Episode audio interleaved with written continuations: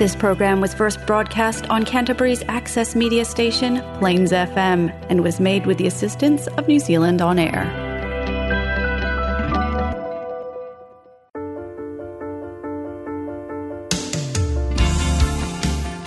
Next on Plains FM, host Tina Dakin Luke interviews inspiring women on This Is Who We Are.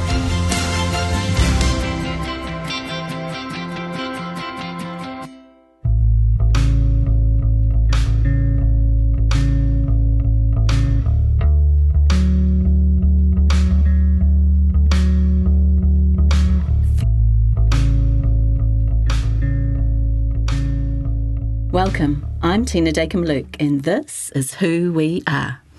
Inclusive, gender diverse environments with more women in the C suite are linked to greater innovation, healthier balance sheets, and much more. Women leaders are seeking a different culture of work. They are more likely to leave their jobs because of the broken rung at the first step up to the management level. Women leaders want to advance, but they face stronger headwinds often than men. Now, companies are having to face internal belittling microaggressions, employee well-being, inclusion, flexibility, and DEI. Often overworked and under-recognised, many women experience bias on gender, race, sexual orientation, disabilities, and compounded, that can be a lot. Choice is critical, and remote work, not without its own sort of issues, can be appealing to limit microaggressions and foster high levels of psychological safety. Women in the workplace, past, present, and future, have been forefront in my mind as I produce conferences on the future of office and work. We're at a point where all is up for review, and how and where work in general is done is being reimagined. Finding women in C suite roles to complete a DEIB focus in my programs has shown me we still have some ground to make up to achieve gender, let alone cultural diversity, on boards and in C suite roles. Today, I am lucky enough to chat with Bianca Lemon about women in STEM transitioning into business. She has her own story about that, mentoring, and her doctoral studies, which happen to align with my conference theme. She has already introduced me to being aware of my posture, blink rate, and breathing while I'm back to back virtual meetings because it helps to minimise the all too familiar Zoom fatigue. And I can't wait to dive deeper into all things women in the workplace. So grab a drink, pull up a chair, get comfy, and I will introduce her after this song.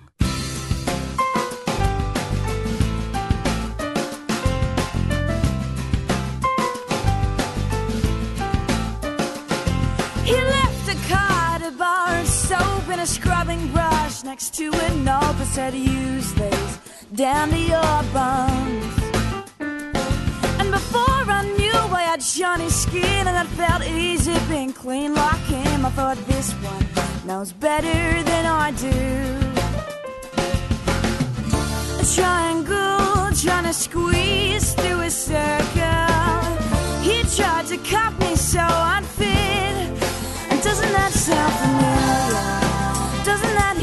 Close to home?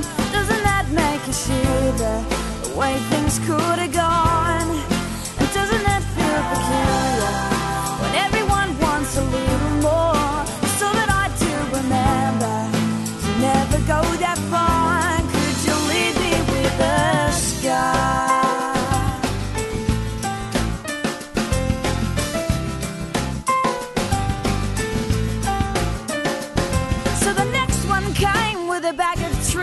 Smelled like sugar and spoke like the scene. She told me, Don't trust them, trust me. Then she pulled in my stitches one by one, looked at my insides, clicking her tongue, and said, This will all have to come undone. A triangle trying to squeeze through a circle. She tried to blind me so I'd fit. Doesn't that sound familiar? Close to home? Doesn't that make you shiver?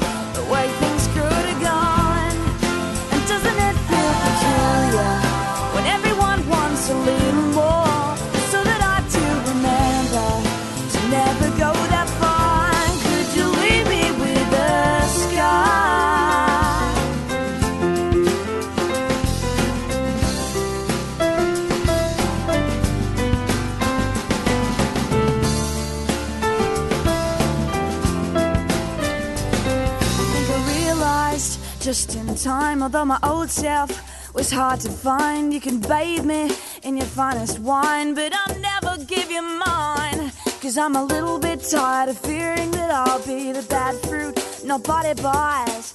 Tell me, did you think we'd all dream the same? Doesn't that sound familiar? Doesn't that hit too close to home? Doesn't that make you shiver? The way things could have gone. And doesn't it feel peculiar when everyone wants a little more?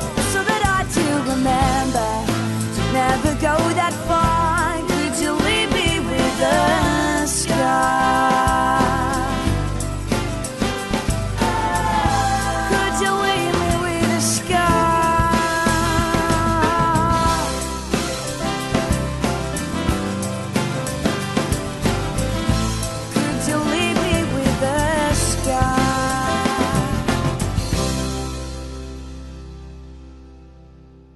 Hi, Bianca. Love the song. Welcome to this moment in time, and I'm so thrilled to be able to chat deeper on all topics women and workplace with you. How are you today?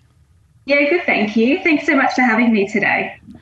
Now, I was firstly fascinated. You know, part of uh, my job role is that I cyberstalk people on LinkedIn. And when I came across you, and I could see that you had a STEM background, but you had ended up in, in quite a business management role, I found that quite interesting. Could you explain a little bit to us about what led you into that different path?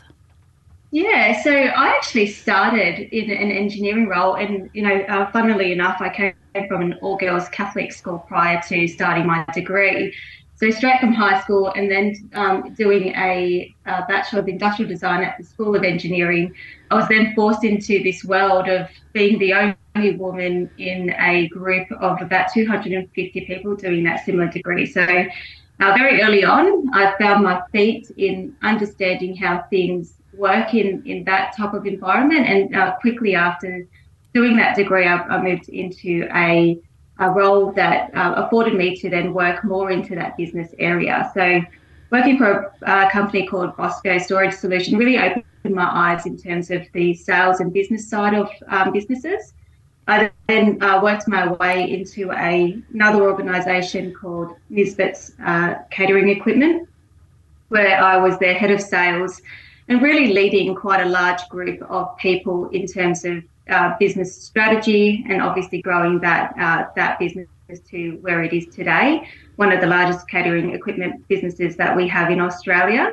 Uh, what was really interesting in that was uh, doing the my masters of uh, business administration really opened my eyes in terms of the things that I already knew.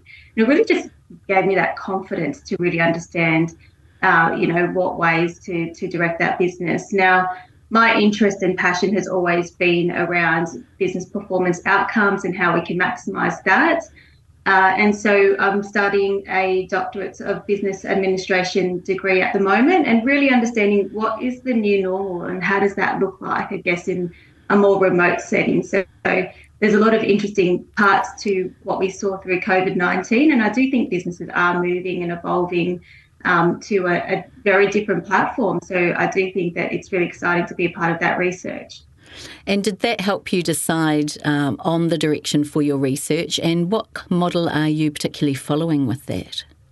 Yes, so the the research topic that I'm looking at is the implement the implementation of remote work on job performance on a global sales environment. So what I'm doing is adapting a job demand resource theory to that. Now, job demand resource theory, uh, if I was just to break this down in layman's terms, if you look at high demand and just think about a day where we've had, um, you know, work piled up, we might have a lot of deadlines just about to hit us. That workload can feel significant just for that day. You, you tend to finish the day off feeling really tired and flat. Um, and what we do is we go home, um, we replenish our resources, and we come back and hopefully we feel a little bit better. Now, in some cases, when job demands are high and almost ongoing, so it might be that our job demands are high both at work and at home, this compounds our feelings of stress and burnout. So, whenever we hear employees talk about, hey, I feel really burnt out, it's likely that they're not replenishing their resources. So, that means that their work is not affording them to, uh, to really get back on their feet and replenish and kind of reset. Um, so I'm looking at that as, as one part. Now, when you apply that to a remote working environment, what's really interesting is that we don't have the same social factors, workload, um, you know, um, discussions with other people. We don't have the same organisational factors. And you touched on before that psychological contract and psychological psychological safety that you normally have in a kind of face-to-face environment. So I'm really trying to articulate how that transfers to a remote setting. Um, and then I guess the opposite to that is the uh, is resources. So when we're in uh, when we feel like we've got high resource, that means that we've got strong uh, psychological safety, that we have you know the the the, uh, the right physical settings, that we have the right social supports. That's when we tend to be much more motivated. So again, trying to apply that theory and that framework to a remote setting is really interesting because some of the things that we, you know, had taken for granted, one of the common things that we talk about is that water cooler conversation where I can say, oh, hey, Tina, how did you find that meeting? And we can have that kind of brief discussion, but it might make me just feel a little bit better that someone was on the same page. Absolutely. We no longer have remote setting. So it's interesting just to see how we evolve from that um, from that physical setting to that remote setting and how that impacts individuals. And under that framework, how do you view resilience? What does that look like? And it's a really interesting one because it does actually come down to the person's personality profile. So we know that there are extroverted and introverted people, and extroverted people tend to take a lot of their um, kind of energy from being around other people or from that interaction, uh, that face to face interaction, that, that social part. While introverted people do tend to replenish being more isolated and, and in a more remote setting, would actually work in, in a better way in that way. So I find that whilst resilience can be measured in many ways, it, the personality profile really um, does dictate if whether or not someone is designed to work in a remote setting versus not. So um, so the studies also show that someone's level of resilience um, and also family support, obviously being from uh, being in a working from home environment, certainly does have uh, an impact in terms of you know how well you can replenish those resources. So, with that information and data that you're finding, would that be encouraging managers to look at more personalised ways to support getting the best sort of performance, but also um, well-being initiatives around each each uh, worker? Yeah, so the data is still quite preliminary. We have just come out of COVID, and you know, I think COVID forced everyone to work in this type of setting, so um, in a remote setting. So for for us, and for the research anyway, it's still emerging and we're still deciding, well, what is the best method? And it's not to say that we want to disqualify anyone that fits a certain profile from being able to work from home, but more so, how do we adapt the technology to really fit, uh, you know, every different type of person and what their preferences are? So um, my, my research is really trying to understand well, this is going to be the new platform and the new normal. So, what can businesses do to really optimize, you know, um, job performance outcomes with the various type of people that we are working with? So, what we don't want to do is start to exclude, you know, one group from another because of their personality profile. It does then start to tap on um, risks around discrimination. So, we would really need to be conscious of that. Are you now, able to explain uh, to the audience uh, what positive discrimination is? Yeah, I was actually just about to touch on that actually. Um, so positive discrimination is, you know, we are seeing the, the world evolve into a more inclusive environment. In particular, businesses are looking to diversify their executive and management teams.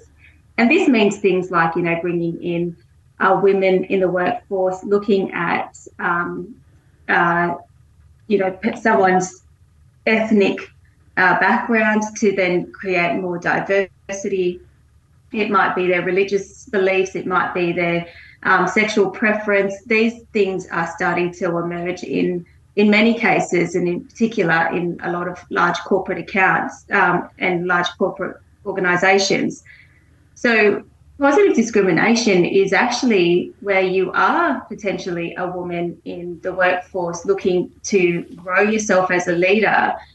It is likely that, you know, if those businesses have an appetite to bring in more women in the workforce, that you will just get the job based on the fact that you are a woman. Now, we can look at that and say, well, that doesn't seem fair, especially if I'm of the opposite gender, if I'm working just as hard.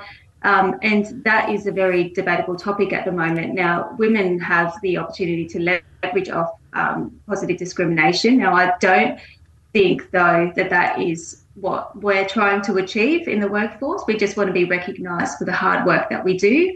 Um, so it's now trying to find an even balance between the two.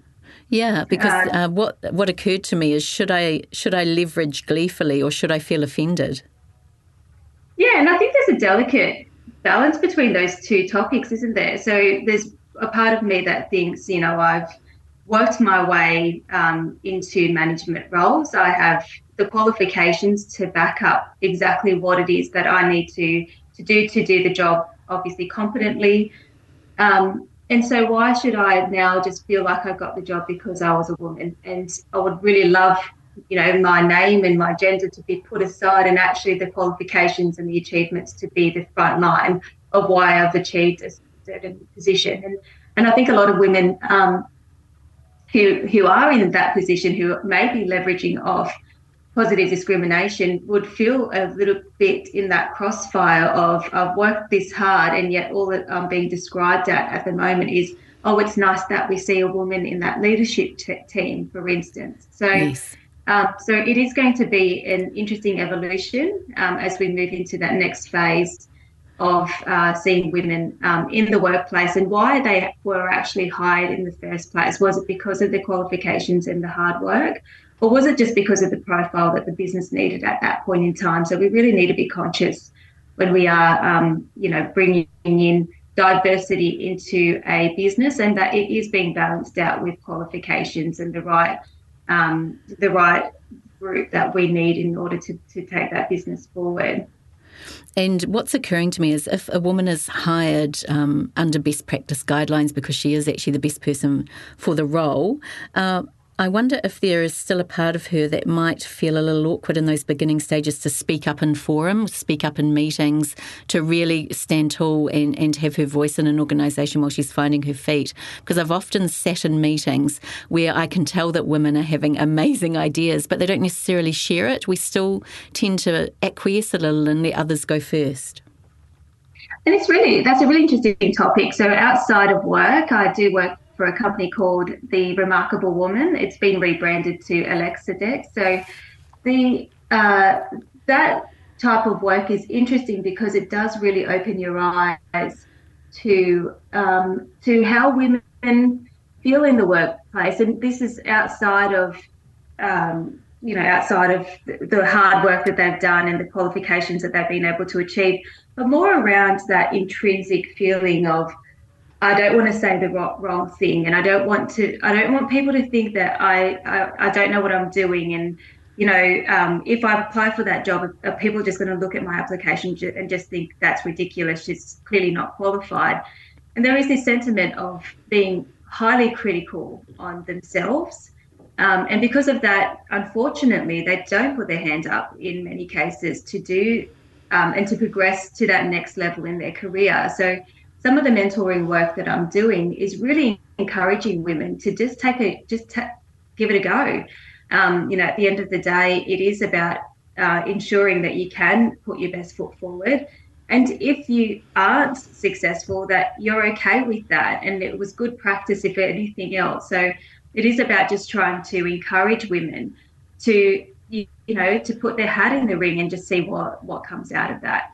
And I guess it's also asking us to recognise and accept that at, at different stages in our career, we will all face imposter syndrome, but then looking at the resilience and also giving ourselves permission at times to fail forward because perhaps we won't even fail at all, but to, to dare to take the risk, not um, fall into that feeling of not feeling qualified enough. Um, I just feel that there is such an amazing um, work that is happening from that organisation that you talked about around mentoring because no woman has got to her position in a C-suite role, C-suite role easily.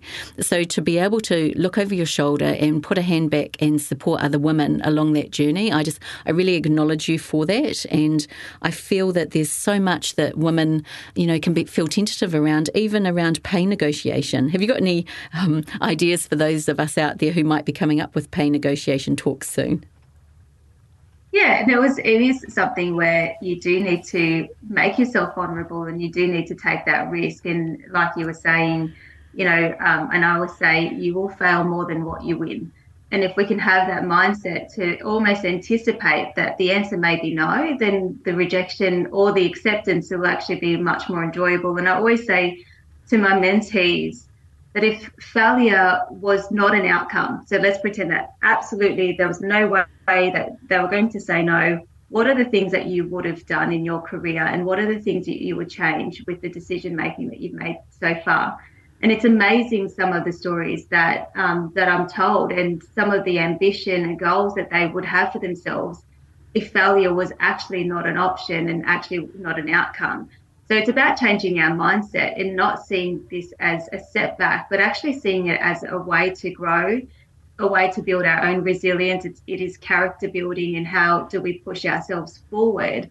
And it's having the courage to do that. So um, I do think it starts with the individual, and it, a mentoring program certainly is the best way for women to really voice, you know, their concerns and also to just to talk about well, what happens next okay, I, I was told no. What happens next? What other, uh, what can I do to kind of feel like I can get to the next stage? How do I face people after they've said, you're not qualified enough for this role? And it's about just leveraging off that conversation and really talking them through, um, you know, what happens next. And, you know, at the end of the day, you still have a job and guess what? You've done something different which hopefully gives them the um, ammunition to do that once again, whether it's with their current organisation or, or a different one. It is about just putting yourself out there and seeing what what comes back in return. And what are you seeing in this mentoring relationship that the mentees um, are gaining from it, and just even the ability to soundboard things through so that it's a safe place to have these conversations? You know, someone's got your back, you've got someone to chat to afterwards, regardless how it goes. They must just be flourishing in front of you. Well, absolutely. And I have seen um, a couple of the mentees that I have been working with, you know, move themselves into an executive type type of position, and it is just about and what women do so well is they talk about their feelings. And i think that that's what we can really leverage off. They they will tell you about that embarrassing moment and and how that you know they stumbled on their words even though we had rehearsed it three or four times. And we would laugh about it and then we would say okay so what really did happen? And at the end of this process i think what we start to recognize is that we're still the same person and we are still uh, just as qualified. It didn't hurt us to ask the question. And in most cases, we are getting the results that we're, we're looking for. So um, it is about saying, this is where I want to be in the next two years' time. And if that business can't afford to offer you that position, and it is about looking elsewhere and not feeling like this is the only job for me. So it is about really opening the mentees' eyes that there are a lot of opportunities um, out there and there is a lot of work out there. And it is about not just waiting for the right moment to fall on your lap, but actually to be proactive and go out there and find what it is that you're looking for, whether that's pay, flexibility in the workforce, whether that's position. I think these things are so um, important for us, firstly, to define for ourselves what is it that I'm looking for, and then it is about reverse engineering that. Like, what's the end goal, and how do I get to that end goal by really coming up with some strong key milestones that we need to meet in order to get to that final position. That's so key, isn't it? It makes that bridge from where you are now to where you want to be much more achievable when it's um, broken down in, into next steps. Absolutely, it certainly is. Thank you so much for your time, Bianca. I've really uh, enjoyed chatting with you this morning. It's never long enough. I already know that women are going to be wanting to um, make contact with you to find out more about your doctoral studies. I can't wait to see it once it's published. Uh, they also may want to be looking into the mentoring service. Are you able to give them uh, some ideas on how they could contact you via either of those things? Yeah, so the first way they can contact me is via LinkedIn. So Bianca Lemon, they'll find me quite easily uh, via LinkedIn. A second way that they can contact us is through the Remarkable Woman.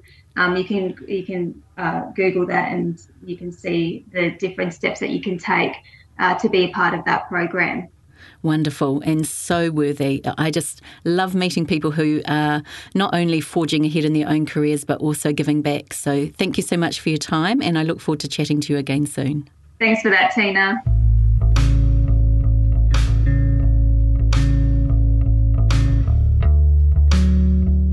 The topic content covered in this conversation today has me reflecting on the reason I began this podcast. It has always been really important for me to support women in my environment and also to support myself. So, part of beginning this podcast was for me to reclaim my own voice and uh, be able to offer a platform for other women to share the amazing and inspiring things that they are doing in their life. And it's really good every now and then, every couple of years, to reflect, you know, is this still my mission? Is this still something that I want to do? And it definitely is. I'm meeting such an amazing gaggle of women doing amazing things, and I hope that continues. I look forward to bringing more stories to you over the coming months. Kia kaha, Christchurch.